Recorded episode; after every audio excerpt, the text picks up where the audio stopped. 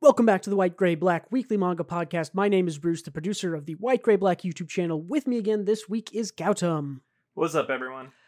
This is a podcast where we talk about all the latest, greatest, currently published Japanese manga releases. Welcome. It's a little manga book club. Thank you for being here. This week, we are going to talk about chapter 100 of Negi Haruba's Ranger Reject slash Go Go Loser Ranger, a new series from the creators of uh, My Hero Academia Vigilantes, Hideaki Furuhashi, and Betancourt. That is called Spider Man Octopus Girl. That's chapter one. And we're going to talk about the new weekly Shonen Jump shonen called Icehead Gill, chapter one by Ikuo Hachiya.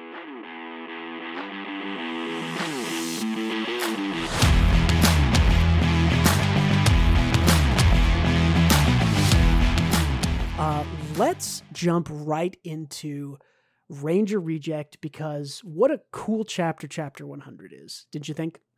Oh yeah, I loved it. Uh, it, it was just a chapter of Ranger wins um, Yes. before the inevitable fall, right? This is I mean this is quite literally uh so what I grabbed here are there's five spread pages, right, which are double pages of the uh, Rangers attacks fighting off whoever they're fighting. There's a page before each of them that tells you the name of their attack, which we're going to talk about because there's some cool little Japanese lessons in there. Um, and that's 15 pages, right? Five double page spreads, 10 pages, one page leading up telling you the name of it, 15 pages. And there's a random four or five other pages, right? That's a 20 page shonen. You've got it. Um, so this was just kind of a cool, uh, loud, explosive, hey, each of the ranger gets their cool double spread move, uh, which we'll talk about kind of the, the interesting naming convention in Japanese uh, wordplay that's going on there. Um, this is like part six of what is it called? Like part six of the attack on the base or something like that. Um, but yeah, this was a cool. This was a cool chapter 100 to do.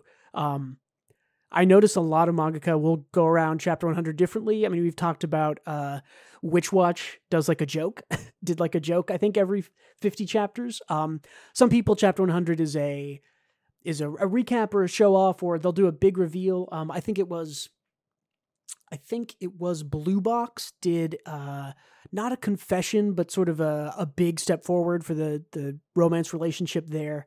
And Negi Haruba in this one just says, "Okay, this is I'm showing off the Rangers because they haven't they have not all been shown off in the same chapter." And I mean, this this does a lot to even drive the plot forward because we we've sort of been learning in these last couple of chapters about where the powers of the Rangers maybe come from and what they are, uh, but we don't really know what they are. And this one kind of solidifies, like, okay, who's stronger, the Rangers or the executives? And this one is kind of like it's chapter 100.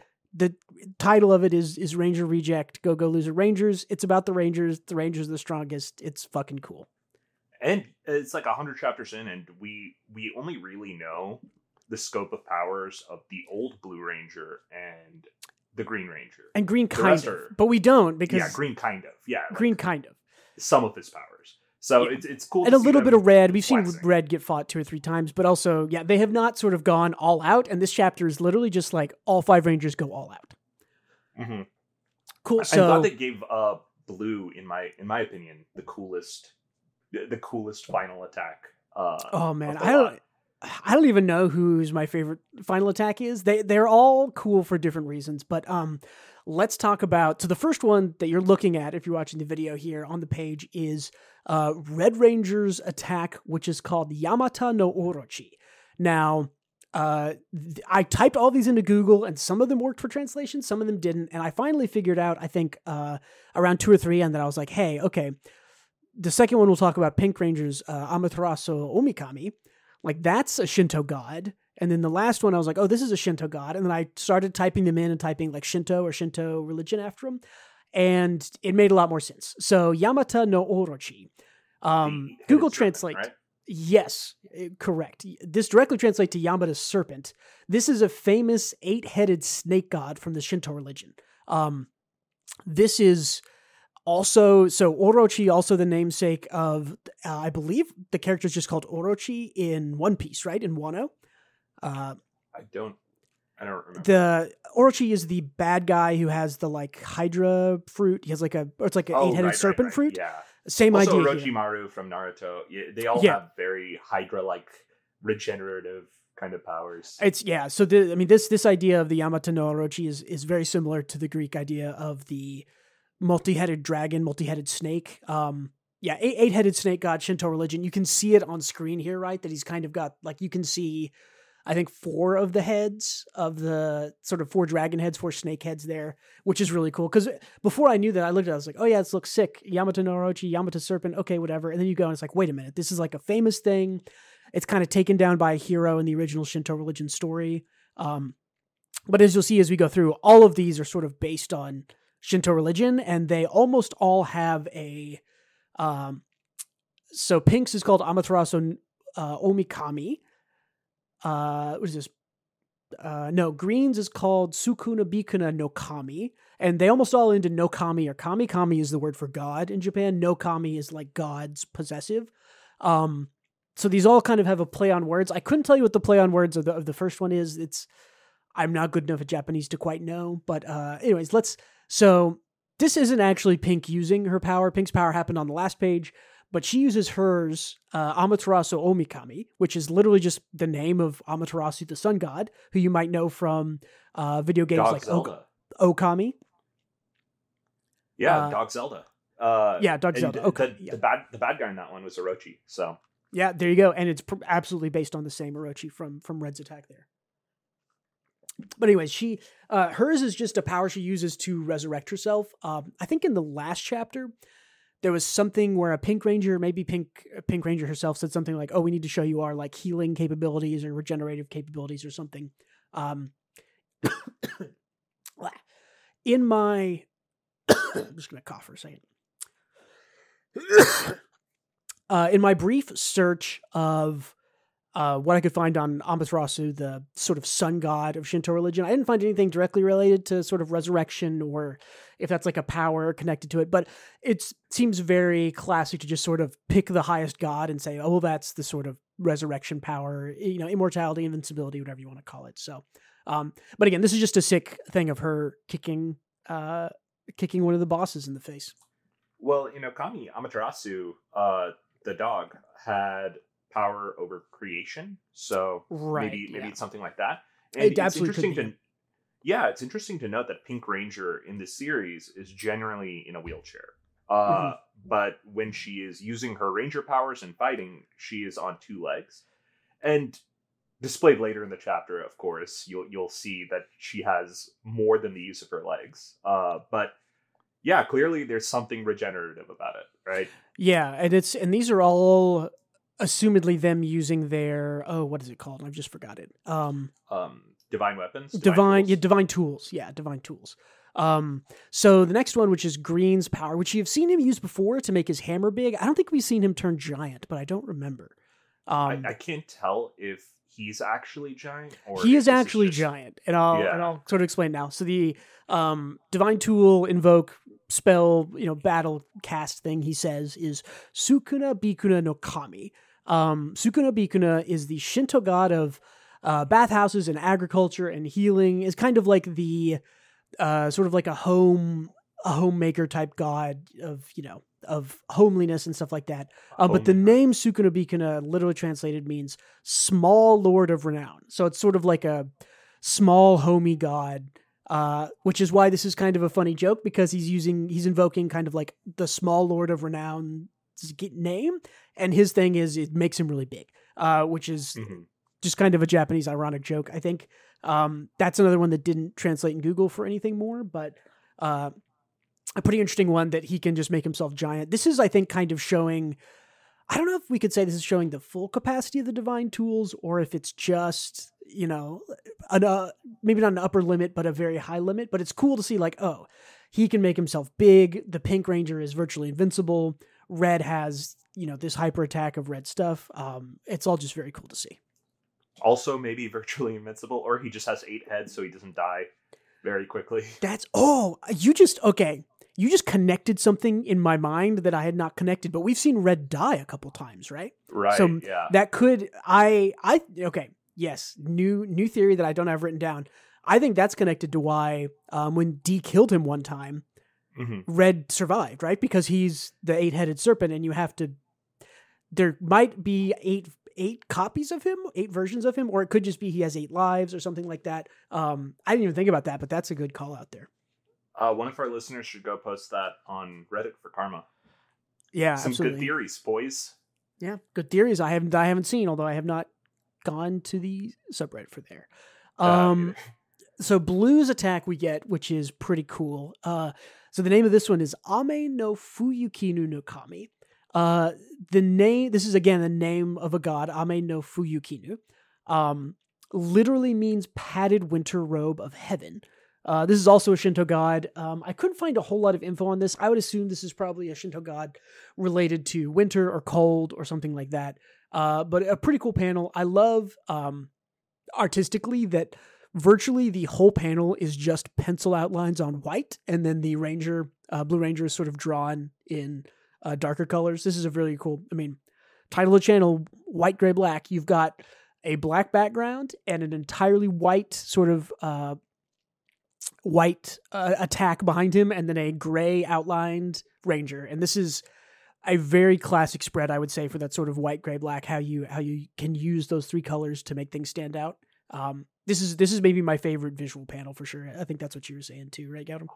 Uh, I I actually thought his line was cool. Um, where the villain was like, uh, "Doesn't your power just freeze stuff?" And he's like, "It doesn't just freeze stuff; it freezes the world itself."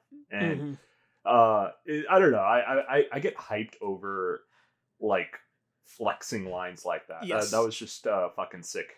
Yeah, for sure. I, I didn't want to include the pre pages because if I included all the pre pages and all the spreads, that's like It would be too seventy five percent of the chapter. I, I, I, Yeah. I we're not here to show you uh, whole chapters on YouTube, unfortunately. So uh, go read it for yourself.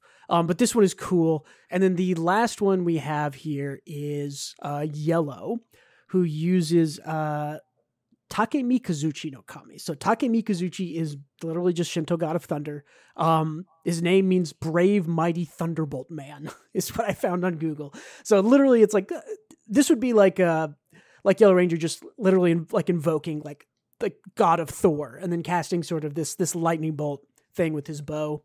Um, this is also a really cool one. Uh, I, I like all these spreads though. I think these are maybe these are some of the sickest spreads we've gotten.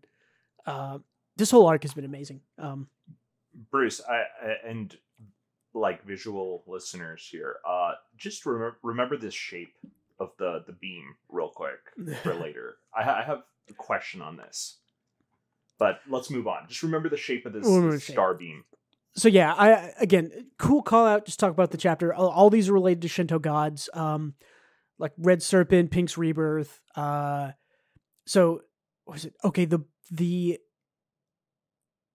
uh blue I think is the cool one. So when I typed a blue into Google Translate, it was just like, all right, tell me what Sukuna Bikuna no Kami means. Or no, sorry, uh, Ame no Fuyukinu.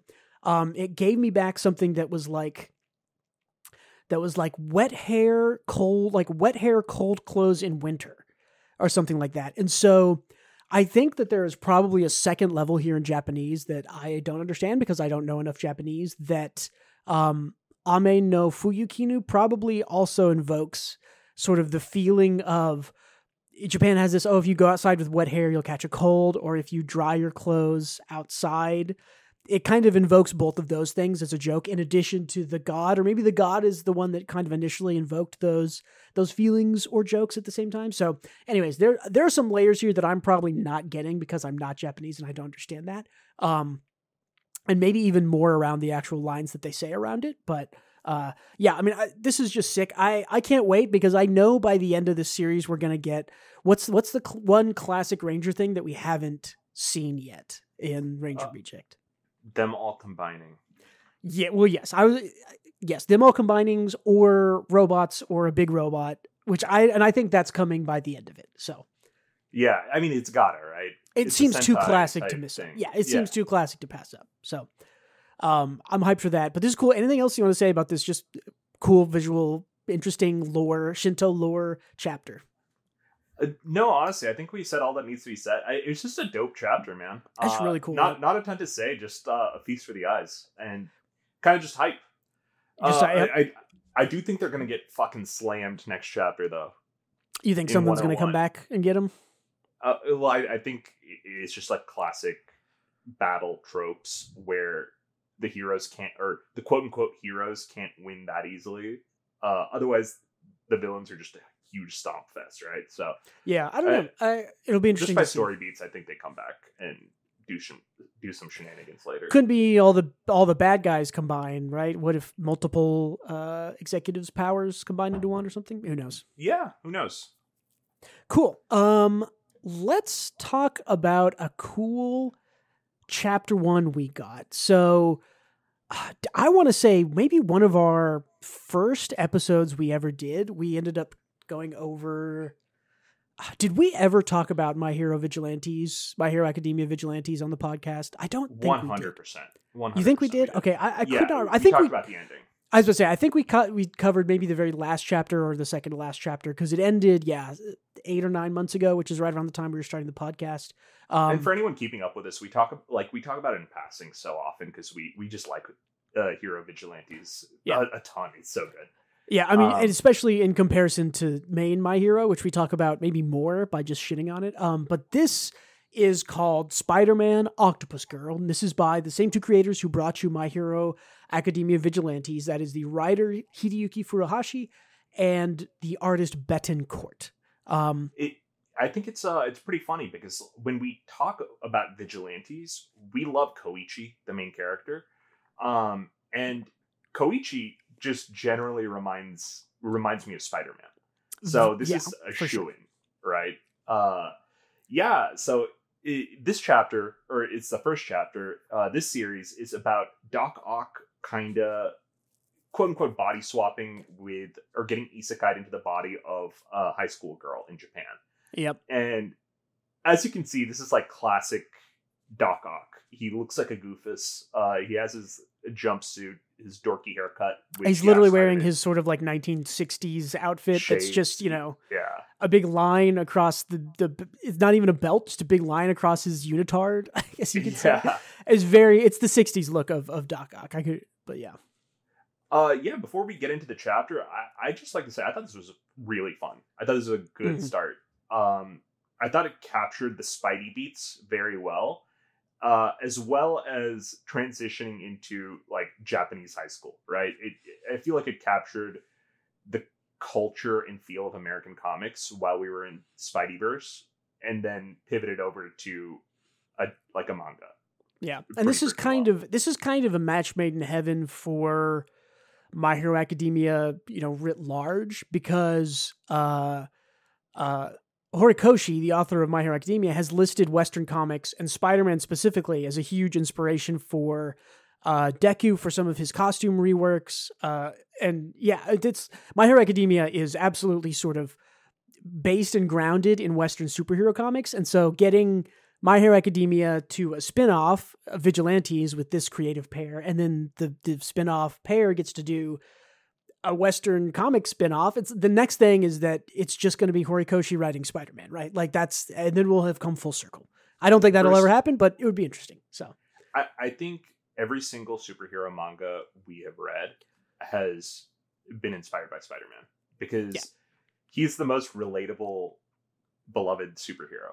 And he also, I think- think, Spider Man for the Japanese people and population who are, you know, primarily focused in big cities like Tokyo, uh, Tokyo and Sapporo and stuff like that. Um, a New York City type hero that can swing between skyscrapers, I think, speaks to their population a lot. Whereas uh, other superheroes, maybe not as much, right? Like Batman's kind of dark neo noir. Batman and Superman, I think, are very Also American popular, but like yeah. also popular, but they're very American focused. Um, Spider Man, well, yes, he's in New York City, which is very American. He feels a bit more.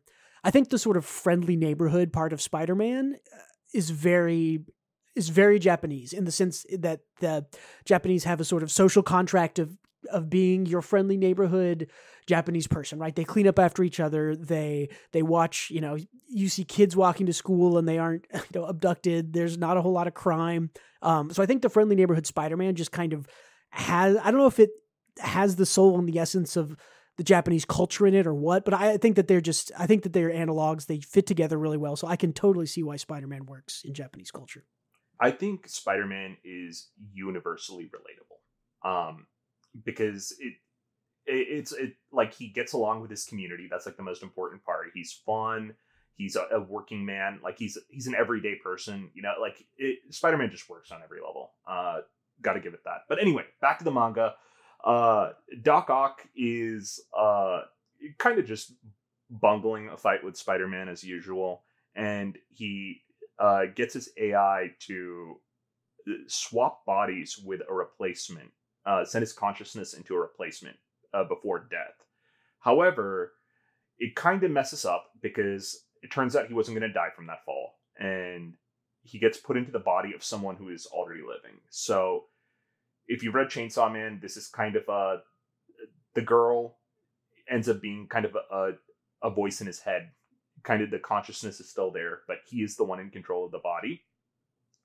And yeah, it plays out kind of great. Like he he goes to school. Uh, she's generally getting bullied. She's like a nerdy. She's like yeah, girl. nerdy. Yeah, she's I think Uh, fourteen. But I wanted to point Yeah. out real quick. Uh, her name like Okutamiya Otoha. I again Japanese language. This is just the Japanese language episode of the podcast. I'm pretty sure there is. This is a joke on octopus somewhere. Maybe multiple jokes on on, on octopus. Right. Um, Okuta like ok, o- Octomia. That's like oc, like Octomia is like her name. Right. Her name is like Octomia Oc- Octaha or something.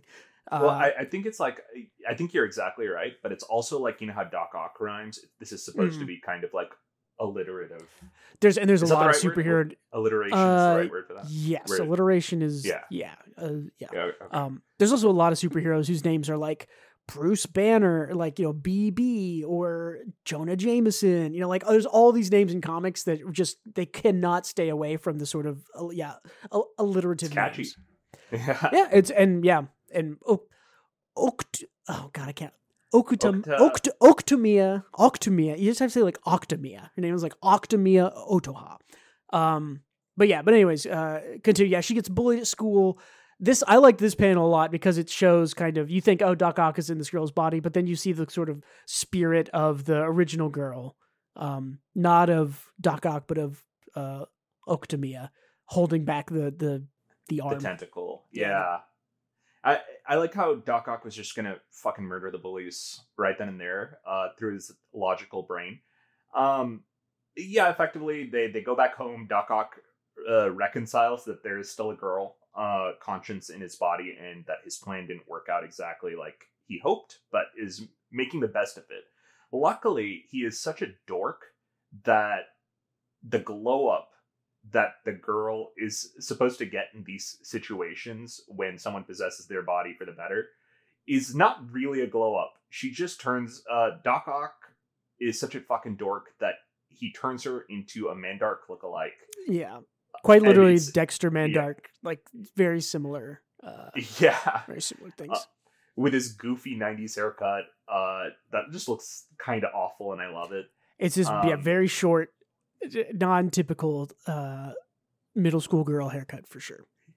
Uh yeah, and that's that's kind of where we are. Uh, He's just doing Doc Ock shit in this Yeah. uh in this chick's body. So I'm looking forward to seeing where it goes from there.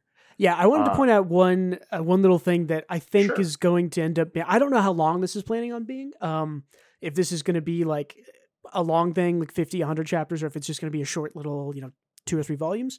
Um, but the uh, the original girl whose body Doc Ock is possessing has a line in here where she says, "It's like my aunt always says."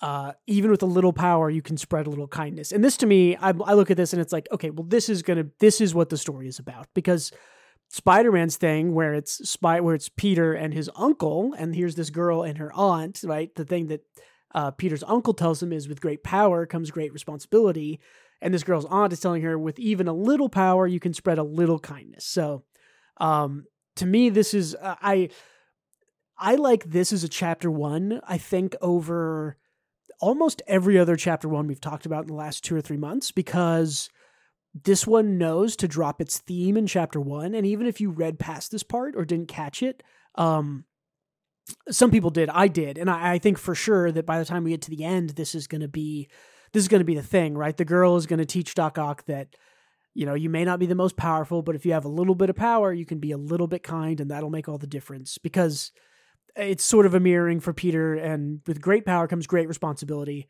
Uh, because if if Peter misuses that power, you know it is Peter's responsibility to use his power for good. That's like with great power comes great responsibility is the sort of I am vengeance, I am the night, I am Batman of Spider Man. So uh, it was really cool to see this in the first chapter because, like I said, we don't we don't see this a whole lot.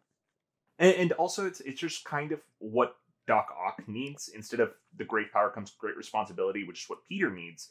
It, it's just like, hey, be a little nicer, man. Yeah. Uh, Yeah, instead Uh, of a I'll- weak person becoming strong and not knowing what to do with their power, it is a strong person learning to become nice.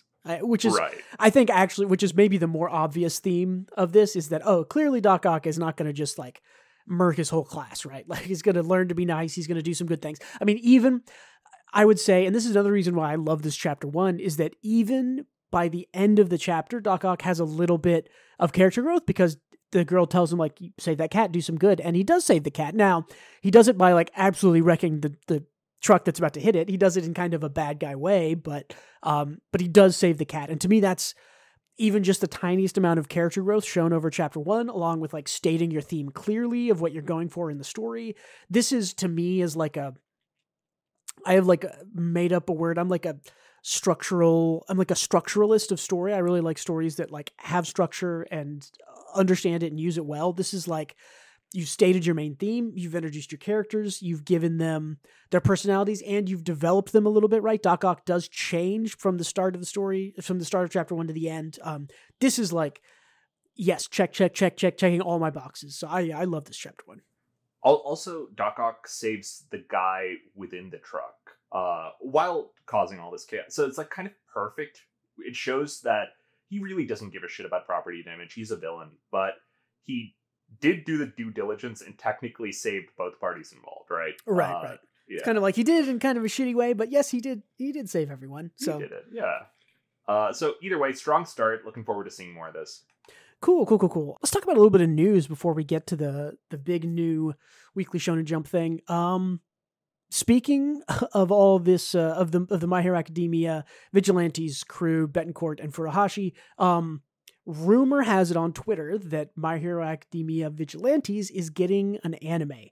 Um, we've how long have we been saying?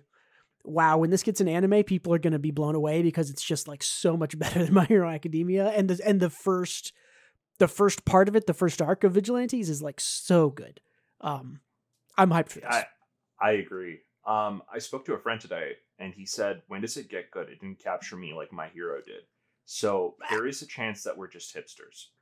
Or I don't know. About this. But Yeah. I don't, I don't. I don't think so. I think it's legitimately good. I'm trying to think of it, it is a little slow, maybe the first like six or seven chapters, but once it kind of gets into the like, okay, the the B girl and it's Knuckle Duster's daughter, like you know that pretty quickly and all that. Like once the family drama stuff starts and you get all that going, like I feel like it goes. But also you get like and I thought it was good from the get go. To be honest, so I don't know. Maybe I also thought Maybe I also thought chapter one is like good from the get. but I mean I will also say that I think My Hero Academia does have a really strong start as a as a shonen. Like its first couple of uh its first like two or three arcs are like some of its best. Like the the training and then the sports festival fighting competition whatever like my might be its best arc and then the, the training in the woods that's like its I don't know fourth third or fourth full arc or something like those are all really the, the best parts of My Hero Academia. So I do understand if people uh maybe bounce off of this. Also, Koichi is a little quirky and weird at the start, right? He's like oh, I love it. Um, he's I, I like him better than Deku, but he's interesting. Yeah, it's much less typical shonen protagonist and much more kind of like dorky dude. He's but also like yeah. yeah, also I feel like if you can get to the the I'll say very minor spoilers just for a thing that happens, but if you can get to like the bus jump, like that is the coolest moment in Vigilantes for me, probably. Except for maybe like the last, the whole last arc was very cool, but like the bus jump is like holy That shit, was, that's cool. That was hype. it's super. Uh, I will say cooler than I- any power up Deku has gotten by like a mile, and it's the most simple thing, and it's so cool. it's because it feels earned, right? Um, Exactly. yep. and I think that's super important. But I, I I get why uh My Hero Academia has like I think a school setting is an innate buy-in. There's a reason why Harry Potter is popular as Mhm. well. Like a magic school setting is just like an easy sell for a lot of people, including me, because it's like it's nice to like. What if I went to? I, I don't know if this relates to younger people now, but when I was young, it's like, what if I went to Hogwarts? Which house would I be in? Oh, for sure. I Uh, mean, I think for sure people are thinking about My Hero Academia in the same way. Like, what if I went to what the fuck is their school called? Uh, UA. UA, yeah. Um, well, if I went to UA, I there is a whole subset I've seen online of people designing their own. What are they called? Uh, they're like own characters that go to UA that are you know friends with the the people from My Hero Academia. It is it's exactly It's, I think it's exactly us the same we as- Potter kids. exact. It's exactly yeah. like us when we were young with Harry Potter, um, and all that jazz. Yeah. Yeah, but hey, either way, uh, it's a little off topic, but it's very cool to see that uh, it it might get an anime. I would love to see it, man. Yeah, and and it's I don't have any plans to reread Vigilantes, but rewatching it would be great. Um, because yeah, I Knuckle Duster is maybe the best character in across both, like both My Hero and Vigilantes. Knuckle Duster is like the best. It's funny. I, I said the exact same thing. I think Knuckle Duster is probably the best character from that universe, and Koichi's a strong second.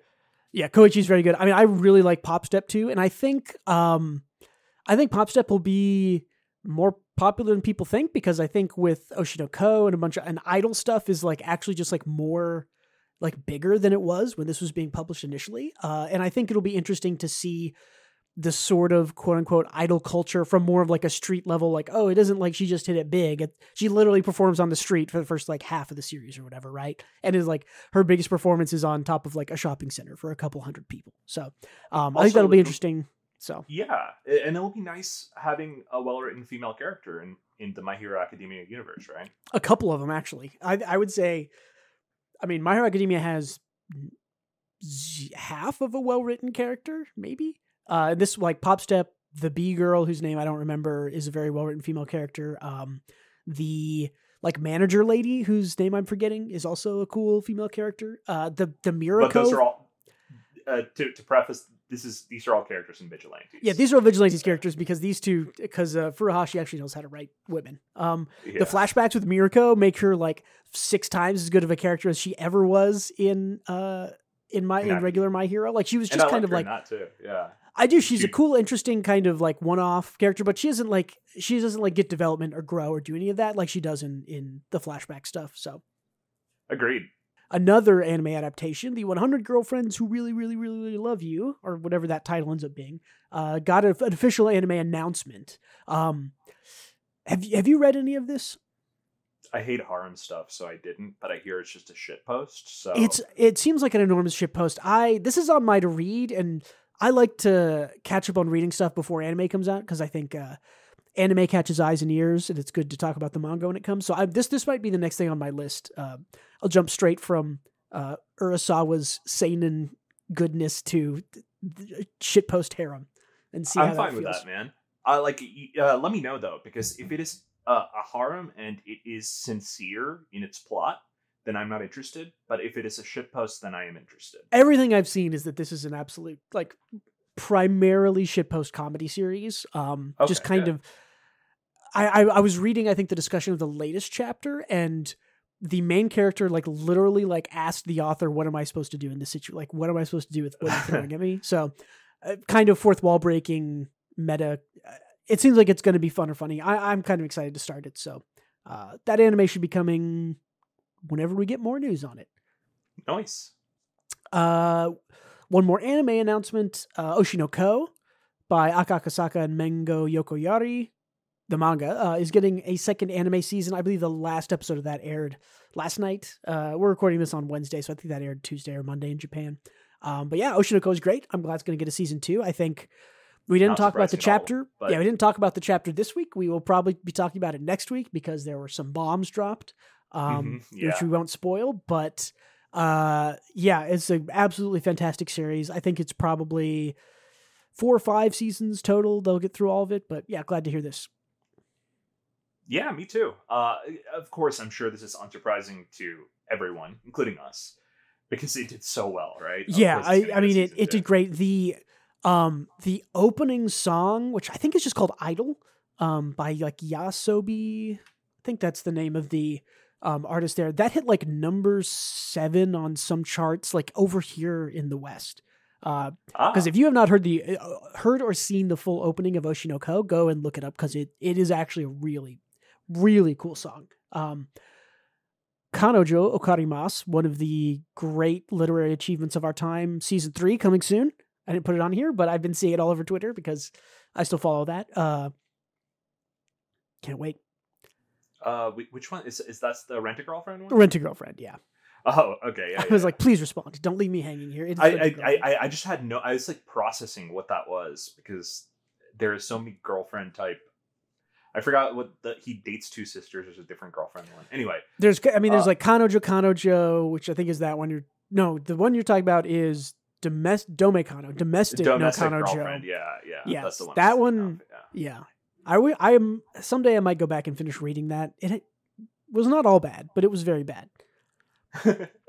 Um, I, I, think that I think those drama series are are like a guilty pleasure for you.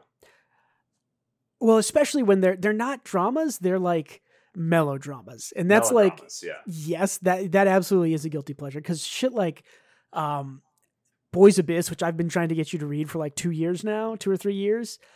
That Yeah. is that is such a melodrama and it's like so it's legitimately like serious and good but it is also so melodramatic that it's like you just laugh at how wild the shit that happens is. But it's just like it's a roller coaster of deep dark but not depressing stuff that uh, i don't know i love it.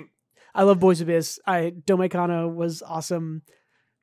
Uh rent a girlfriend is not that kind of thing. Rent a girlfriend is light and dog shit but yeah. I mean, uh, you you'll know if you go back and listen to the early. Uh, I want to say it's in the maybe the first five or six episodes you ever recorded. I talked about uh, Rent a Girlfriend and talked about how it's not as bad as everyone thinks. The character writing is really pretty good. It had some really good arcs. Um, none of that is true anymore. The story it has been dog shit for a half a month, half a year or something. It is this most recent arc is is everything that people have been said about it is true. So yeah, that's that. I, I'm just I'm just here to revel in the shit. I guess. Absolutely. Uh, I, I I have no investment. I don't know anything about Rent a Girlfriend aside from reading Reddit comments every once in a while and hearing what you have to say about it. Yeah. Uh, but well, and the yeah, it's, the saddest time though. Yeah.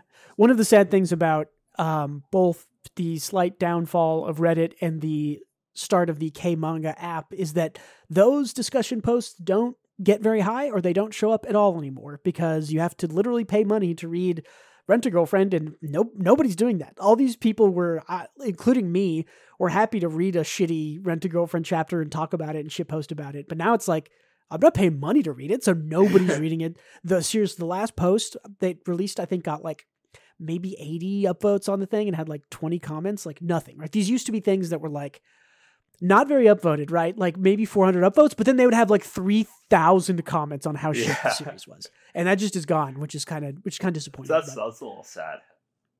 I, I I do love when people uh, like in kind of like a small club, so it's not affecting the author either. Just gather around and, and talk shit about something, you know. Uh, like it's just fun to watch.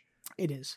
Uh, one last thing, you're if you're listening to this as we publish it, so on either Saturday or Sunday, Mashle is ending like right now. Um, Mashle ends essentially tomorrow when you're listening to this, or maybe it's already ended. Uh, Sunday, the what is that? July first, or are we uh, July second? Um, will be Yes. the last chapter of Mashle, and we talked about this a couple weeks ago. Um, we'll probably end up talking about this next week because it'll be over. Um, but yeah, uh, sad to see it come to an end, but happy that it had the run it did. And it, it the ending was just fun. So uh, good shit, Mashle. You landed Yeah. strong. Cool. Let's talk about one more new series. This is like we've been for two and a half months, three months now. We have just been talking about new series almost every single week. Um, maybe this is the last one, maybe it's not.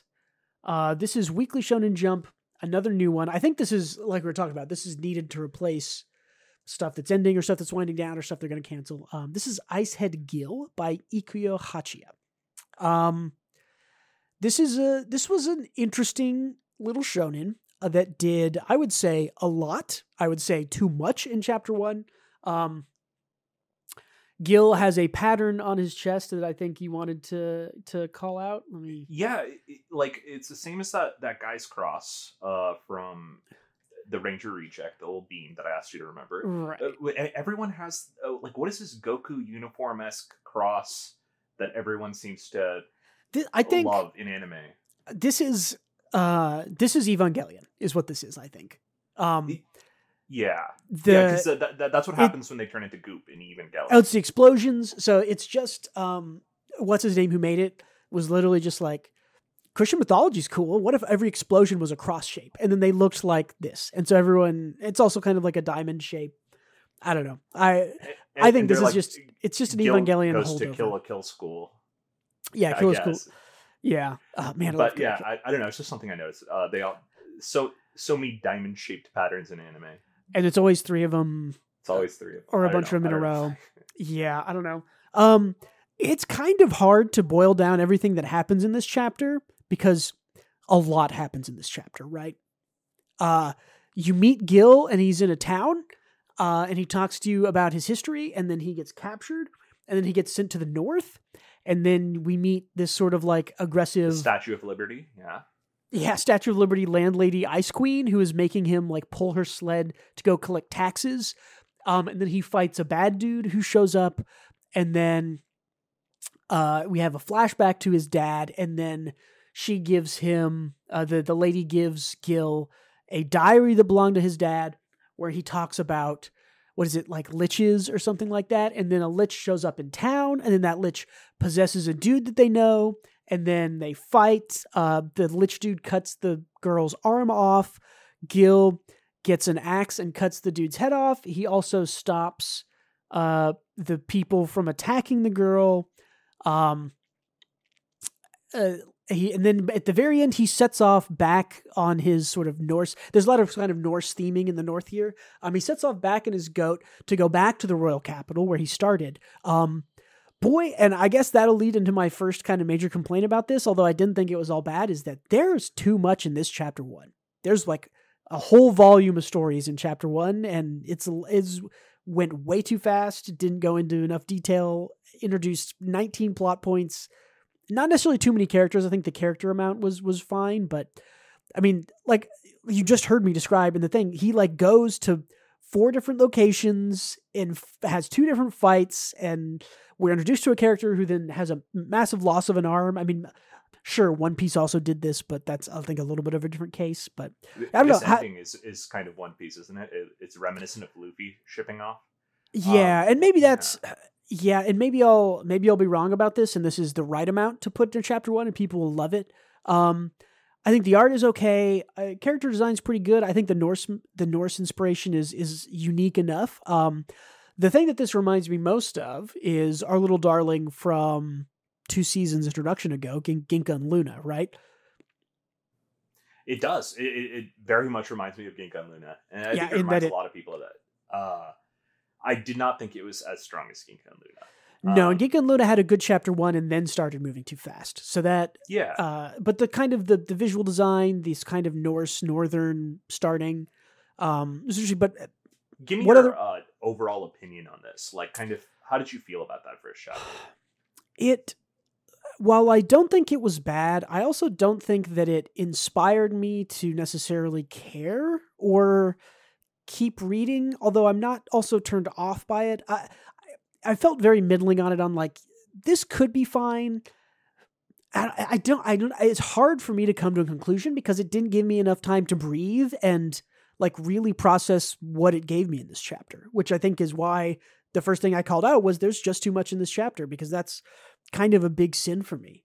Um, I don't know how I feel. I I'm I think I'm curious to read chapter two, which I think is good.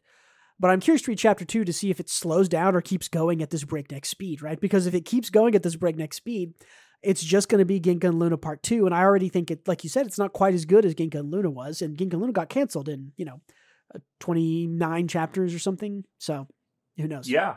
How did you feel about uh, about Icehead Gil? Uh, very much the same. I thought it was okay. Um, and I kind of honestly I went in expecting to not like it because I don't like the main character's design at all. He's Uh, he- very he's a very small. There's a I put so he's like a, a literally a chibi and like like look at this little oh, he's, a, child He's a here. tiny little guy. He's just a tiny little dude. He reminds me. It reminds me of Gon uh, from E- Hunter Hunter. And a lot of that kind of like I'm a small little dude, but I'm very powerful. Um, Uh, he he is one to one Gon from Yeah, Hunter Hunter. and like always has a smile everything. on his face. Yeah, it's very stereotypical shonen protagonist. I would say like shonen protagonist of kind of the late '90s, early 2000s. Like This um, is more Gon than any other character. Even you're you're Right. you're apt with that. Like it's Yeah, one to well, one and- Gon. and Gon is is I won't say a ripoff, but Gon is heavily inspired from just the original Goku from Dragon Ball, who was also just kind of small little dude, very powerful, uh, kind of a goofy wild card type dude. So they're all, and that probably has inspirations past that I don't know about, but yeah, children from inspired by children. Yeah, inspired by uh, re- real life children. Um, yeah, but Uh, he's uh, again, it feels. Does his design and his personality feel dated to you, or does it just feel like, ah, yes, this is this is what shonen protagonists are every once in a while? so here's what I thought. Right, like overall, I thought it was just okay, but I think it does have some things I like. Uh, I think the design is dated. I think the character archetype is dated, but I thought that Gil was cute. I thought he was a convincingly written little kid, and I thought uh, he won me over as a character a little bit in this in this first chapter. I liked him, and I Yeah. liked that the Statue of Liberty, while she looked evil, um, was a good guy. I It was actually, yeah, I I did like that turn too. She was probably my favorite character in chapter one because she's very. You think like, oh, it's she's enslaved him and she's the tax collector and everybody hates her, but it's like no, she's kind of more like the mayor, and it's like yeah, taxes are taxes are bad, but they also build roads and you need those roads. She was much more of a much more nuanced character than probably anybody else in the chapter, I guess. Yeah, I, I I'd agree with that. And you know, uh, I think you covered all my criticisms. It's it went way too fast. The pacing was a mess. Like uh, a lot of this is just writing we've seen before. But I think there were a, a few cool tidbits. Um, aside from me liking Gil as a character so far, I I thought there were some funny moments, like the drunkard guy who they they gave a death sentence to, gave like poison to. Um, there was a character who's drunk in the village and like killed someone, and it, to show that uh, Gil is strong, he took him out in this in this panel. This one, yeah. And uh, the Statue of Liberty lady was like, "Okay, death sentence for you," and has him tied to a bed. And, and all this guy talks about is booze. He's like, Gil asks him something. He's like, "Is that a kind of booze?" And uh, she's like, like, "Okay, about liches or something, right? He's like, oh, have you heard of liches? He's like, is that a drink? is that a drink? And like right as he was about to die, she he, he she was giving him like a tonic to kill him, and he's like, "Oh, is this booze? Thanks a bunch." And he drinks it and dies. And I'm like, "That's fucking great. That's like that's a joke that they didn't emphasize at all. It's just weird. I love Yeah. it." Uh, I also like his attack names because they kind of show you the the life the character lived. They're all just based off of animals he hunted. It's weasel hunting in this panel, and in the one he kills a lich, it's caribou hunting. And yeah, I don't think I got the one where he kills the lich, but yeah, I do remember that. yeah, I, I thought that was like a, a cool little detail that shows you the life he's lived, even though you you as the audience haven't seen it. You know.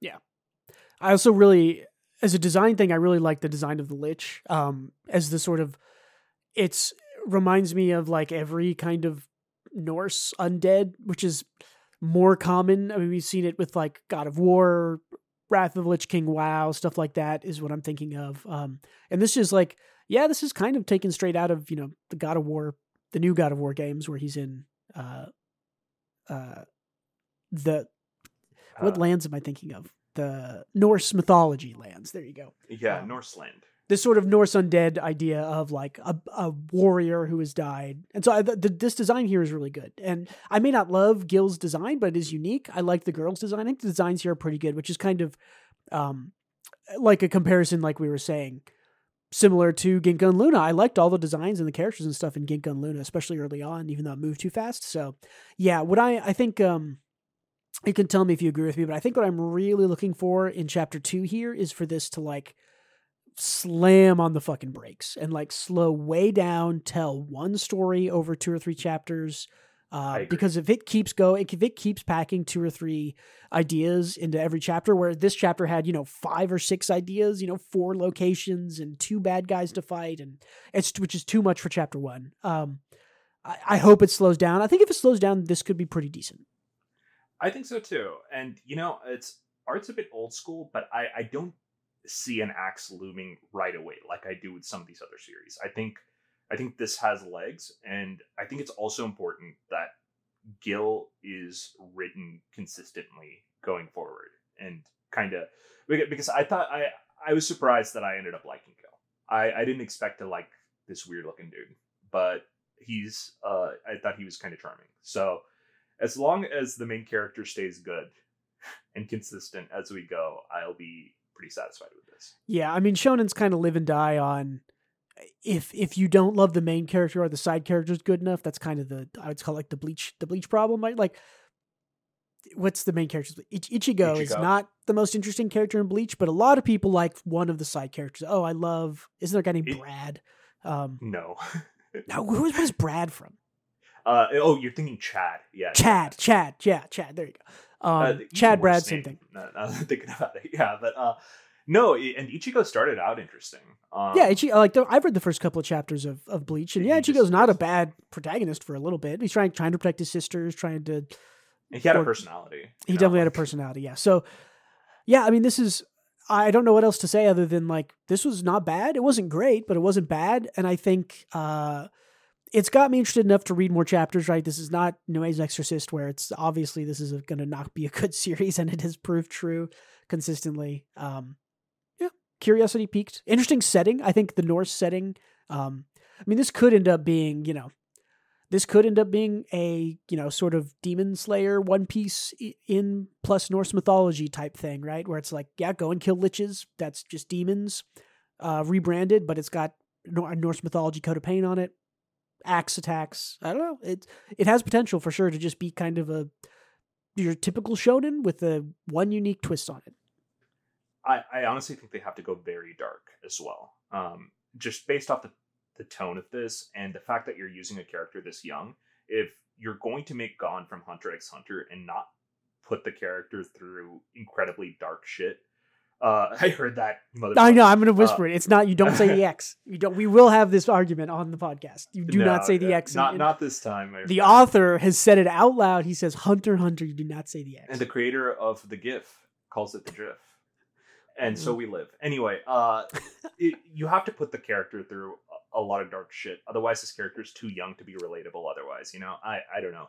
Um, well, I, that, that, that's a good call out. I, I agree with you. I do think you need to go dark, and I think I think chapter one, um, I think chapter one showed us that in this in the the Statue of Liberty girl losing her arm. Right, like I think this is pretty brutal and dark for you know like what could what may appear to be a uh, very childish shonen thing. Like I think, I mean, one Piece is the example I'll go to because in chapter one of One Piece, big spoilers, a character loses an arm as kind of a sacrifice to protect uh, another character.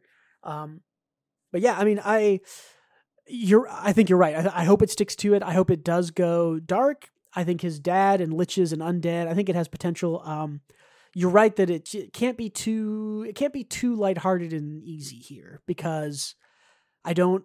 I think when and I think maybe this is what you were getting at too. Um, but you can't have sort of a lighthearted main character in a also kind of lighthearted and low stakes environment because then it doesn't you can't take anything seriously. But a lighthearted character in a more serious and dark environment that's that works better. Um, um and One Piece, Hunter Hunter, uh, I don't know what else. Who else has like a cute main character where things get serious? And I, think in stories like this, right? let's use Hunter x Hunter for example. Gon as a character, he, like the reason he is young is so the themes of loss of innocence appear as you go and right. they pop up very typical hero's journey growth of the main character yeah.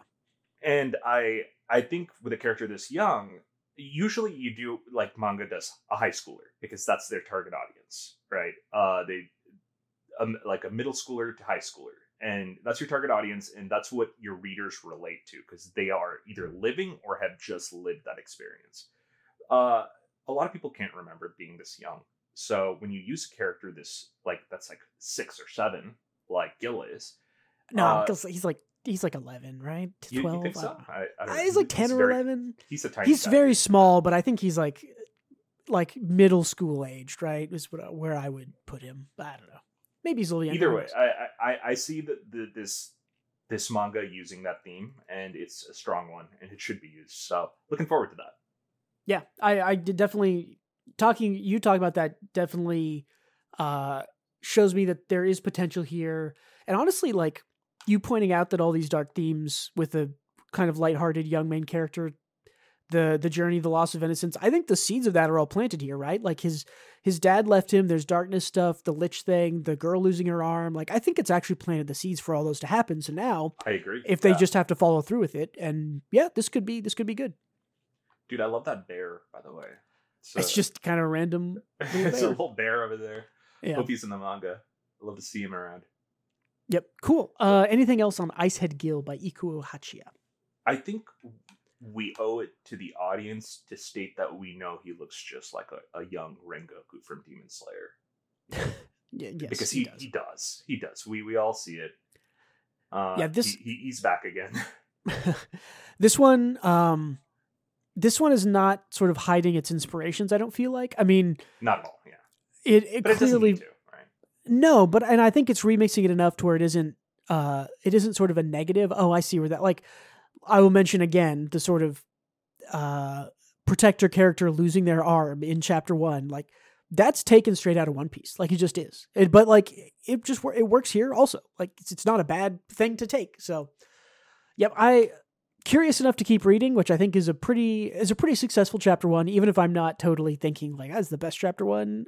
Not the best chapter one of the bunch. Not the best chapter one we've gotten this year, certainly. Um, but interested in keeping reading. So Uh, yeah, me too.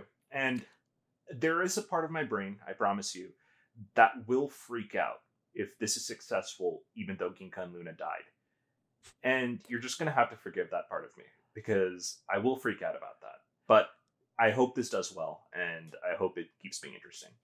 I think it all. I literally think it all depends on if this if this series can slam on the brakes or not. Because Ginka and Luna did not slam on the brakes, Mhm. and I think if it had, I think it would have been more Me too. successful. Um, because that was a good. I mean, that was a well written series with cool designs, interesting magic, and a great lead character. Both two leading characters. Um, this Yeah. one we'll see. Uh, We'll so yeah, that's Icehead Gil uh, by Ikuo Hachiya. So what else are we doing this week? That's it for manga. Tell me about. I will tell you about what I am doing. I'm going. Yeah, first. yeah. Uh, Um, give us the 20th Century Boys update. I finished uh, Naoki Urasawa's 20th Century Boys.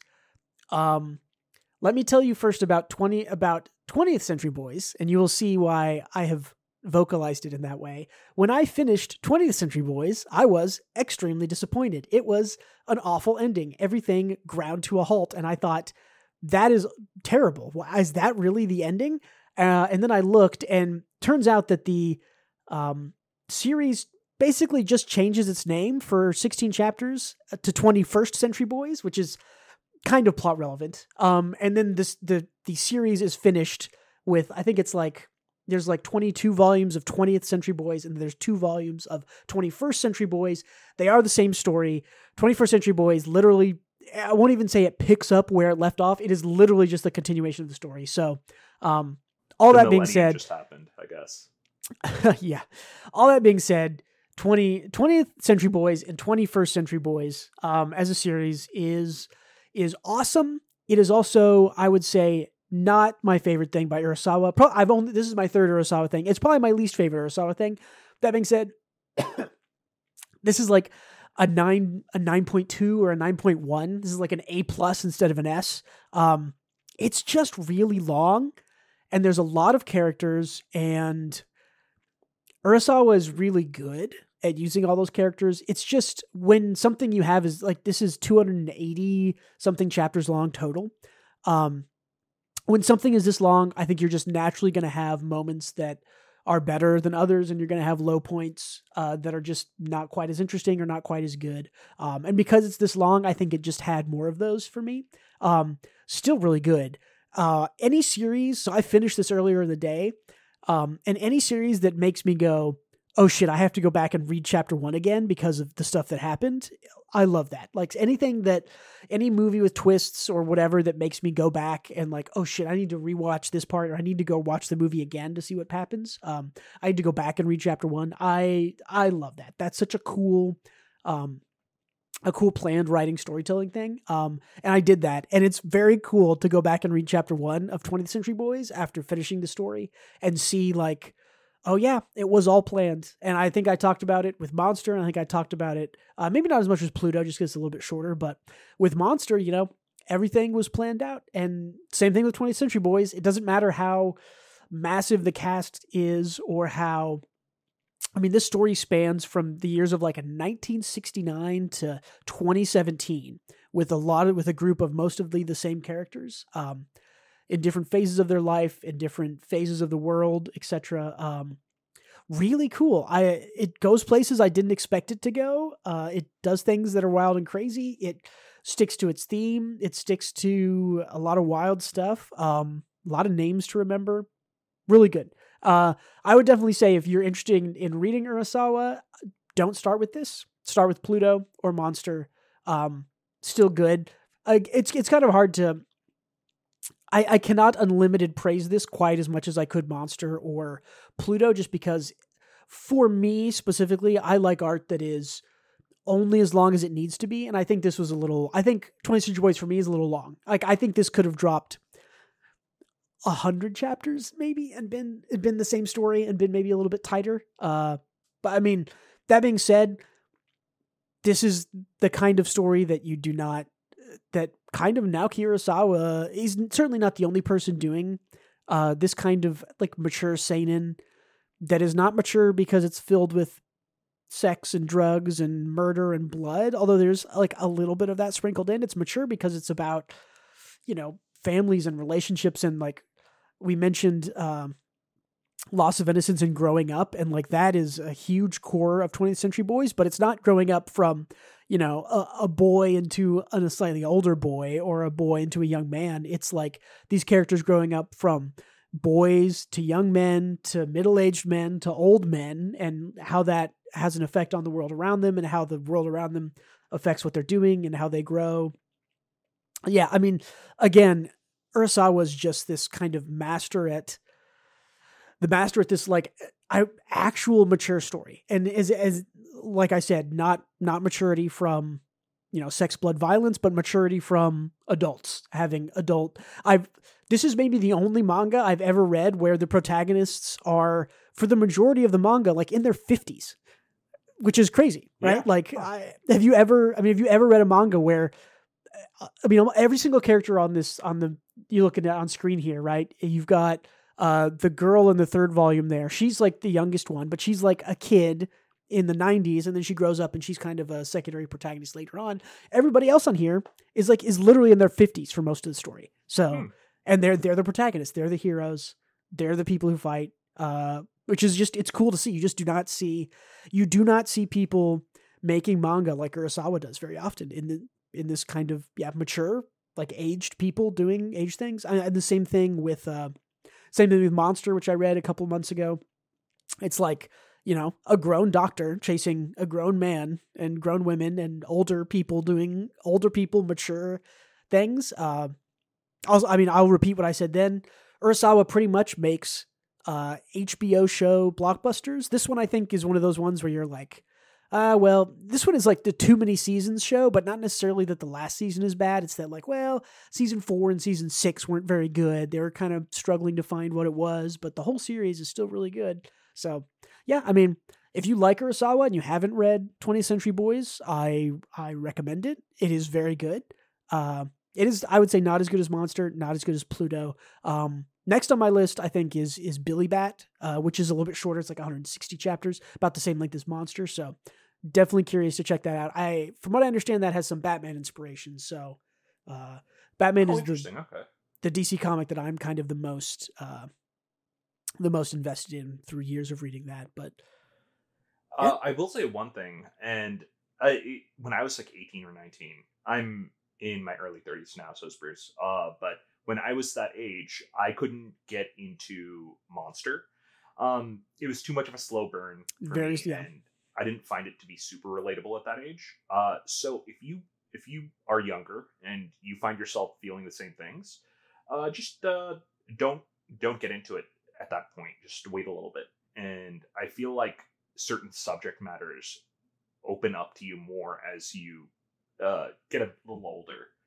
And it's not to, meant to be a slight asking you guys to grow up or anything. It's just uh, I, I think you'll find things appeal like different things you didn't used to find appealing even at like age twenty that you will at age thirty. So I don't know, give it some time. well, and that's I mean that's that's an interesting call out because the first 50 chapters or so, kind of the first season of 20th Century Boys, takes place in the 90s, where most of these characters are in their early 30s. I want to say, let me see, 79. I'm trying to do the math. I think they're like in the late 20s, early 30s, most of them. Um, and that was like the part that I liked the most because it felt I could relate to that part the most, right? There's all these people in these sort of dead end jobs, or they've tried to, you know, like the the main character Kenji is like, oh, he's tried to start a band, but it broke apart, it failed, it didn't work, but he still kind of plays on the guitar. A lot of these things that were like, oh yeah, I relate to that. I relate to kind of like trying to chase your dreams and failing, or you know, trying to play guitar and not playing anymore. Or my, I put my guitars away, but they used to be back there. Um, but yeah, I mean that's and absolutely what you're saying is right. That it's like I because I related to that first part so much, I definitely became more invested in the story later on. So yeah, if you're if you're younger, uh, you might relate more to the flashbacks to when these characters are, you know, in in middle school, in sixth grade and fifth grade, uh, which is where a lot of the story takes place. Uh, or if maybe you're 50, and if you're 50, you're probably going to feel a lot of relation to the kind of later chapters where all these characters have um, not only gone through those kind of dead end jobs and moved on from them, but now they are facing lots of regrets and and you know going on with their life and approaching what could be the end of their life, etc. So um, don't, don't super interesting 50, series. 50 year old viewership that they're depressed and they're gonna die soon. Well, yeah, I mean, kidding. maybe There's not they're going to die soon, but I think there is a I think there is a shared experience for a lot of people that is touched on in in this work specifically about uh, aging and growing older and the phases of your life and what you the kind of trials I'm and tribulations joking. you face I- during I what those. you. Yeah. But yeah, I mean, this is super interesting. This is there's there's a lot going on here. Um because there's so much more than there is to parse in something like Pluto or Monster, it's a little bit harder to wrap my head around. Uh Mhm. still I still think it's really good. Still think it's I don't think I would I would put this up in the it's one of the best pieces of art I've ever consumed, but it is definitely one of the best manga I've ever read eh, start to finish. So, Good to hear. Uh, I, I I'll have to. I can't speak on it. Uh, I'll have to give you kind of a Pluto update when I, I go through it. Um, yeah, you should definitely you should definitely give that a read because that one's really Of good. course, uh, on our list of classics, uh, we're going through Nausicaa shortly, and we'll be dropping some mini episodes here in a bit. Uh, yeah, yeah, you should should be seeing episode one. uh, Maybe not this week, but maybe next week. Uh, we have we have to record it, and I want to do a little bit of work on the, uh, getting a good thumbnail set for that that we can use for every part. But uh, yeah, we're definitely gonna be doing that. Going to be reading. I bought the two volume, big big volume. I don't know Oh, from you got Amazon. them. Nice. Yeah, to read them physical because I have I don't own very many physical copies. The and physical copy's cool. Yeah. yeah, I'm, I'm excited to read. I was doing some history research on Hayao Miyazaki and uh, sort of the early '80s is when he read this, and the inspiration and stuff is there. It's super interesting stuff. So yeah, look look forward to that. We'll uh, that like I said, that'll be up soon in a week. Yeah, we'll, we'll chat about that soon. And uh, honestly, it's a Ghibli movie. Go watch Nausicaa. You can keep up with our conversations. Uh, the manga goes past the movie and kind of concludes everything. So it, once we get past the movie, we'll let you know where that cutoff is, and you should just read the manga along with us. Yeah, that'll be that'll be cut off on uh, volume two, I believe, is where Volume the movie two. ends. So yeah, so. So after the first two volumes, that'll be where the movie ends. And and I think after the first two volumes, maybe we'll. I've never seen the movie. Maybe I'll watch. We'll watch the movie and talk about the Oh, movie yeah. for an episode, and then come back to it. Um, but tell me about what how you've been fin- spending all of your free time in the last week. Sure, yeah. I've been playing FF16 after beating Zelda. Uh, it has been uh, solid. I I won't give you any kind of plot details, no spoilers here. Uh, I've been enjoying it. I think the combat's very fun. Uh, go check it out. Let me know what you think, huh? I don't want to. I don't want to skew the vote by stating my opinion on this, especially since it's so recent. And Well, and we haven't Uh, finished it yet. I'm playing this also. You're a little bit farther than I am, but yeah, it's good. Yeah. It, it it's a, it's not a perfect game, uh, I, but it's really good, really fun. I'm hopeful that I'm closing in on the end because playing like five or six weeks of Zelda and then this for like two weeks straight, it's like I need a video game break or I need I need to get my mind out of a television screen for a bit. I'm I'm like the opposite because I have I burnt out on games for a while, and now I think playing through Elden Ring again reignited my passion for gaming. Mm. So now I am like about video games again. Uh, so it's like the, it's like a, a a a wave you go through as a gamer. I'm sure a lot of people can relate here, For where sure, you just yeah. burn yourself out. I'm definitely I'm definitely getting there. I need that break. I think the next game after this is Armored Core. I don't think I'm going to play anything until Till Armored then, Core yeah. comes out. So Totally. I'll get a good two month break after this one. So cool. Yeah, but Final Fantasy 16, check it out. And is that it? Do we have anything else this week? I think that's it. That's all, folks. Cool. Uh, thank you so much for listening or watching. Don't forget, check out the YouTube channels White, Gray, Black, and the WGB Weekly Manga Podcast. That's this channel. Um, if you want to listen to us audio only, we're on most of the major podcast providers. Uh, if you enjoy the podcast and you sat around this long, first of all, thank you. Second of all, all we are asking is for some positive reinforcement. Give us a like, give us a subscribe, give us a thumbs up, give us a follow, uh, leave a comment. We would love to get more comments. I've responded to all comments uh, ever, so I'm, I'm happy to have a conversation with you there.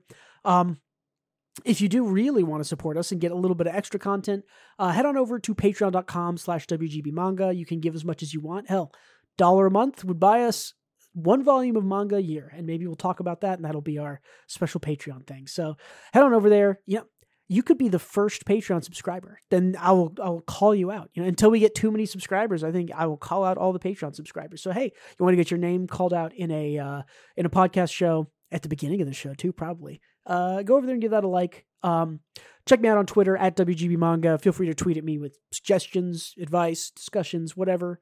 Uh, leave a comment. And always, yeah, that's it. So thank you so much for being with us. Goodbye.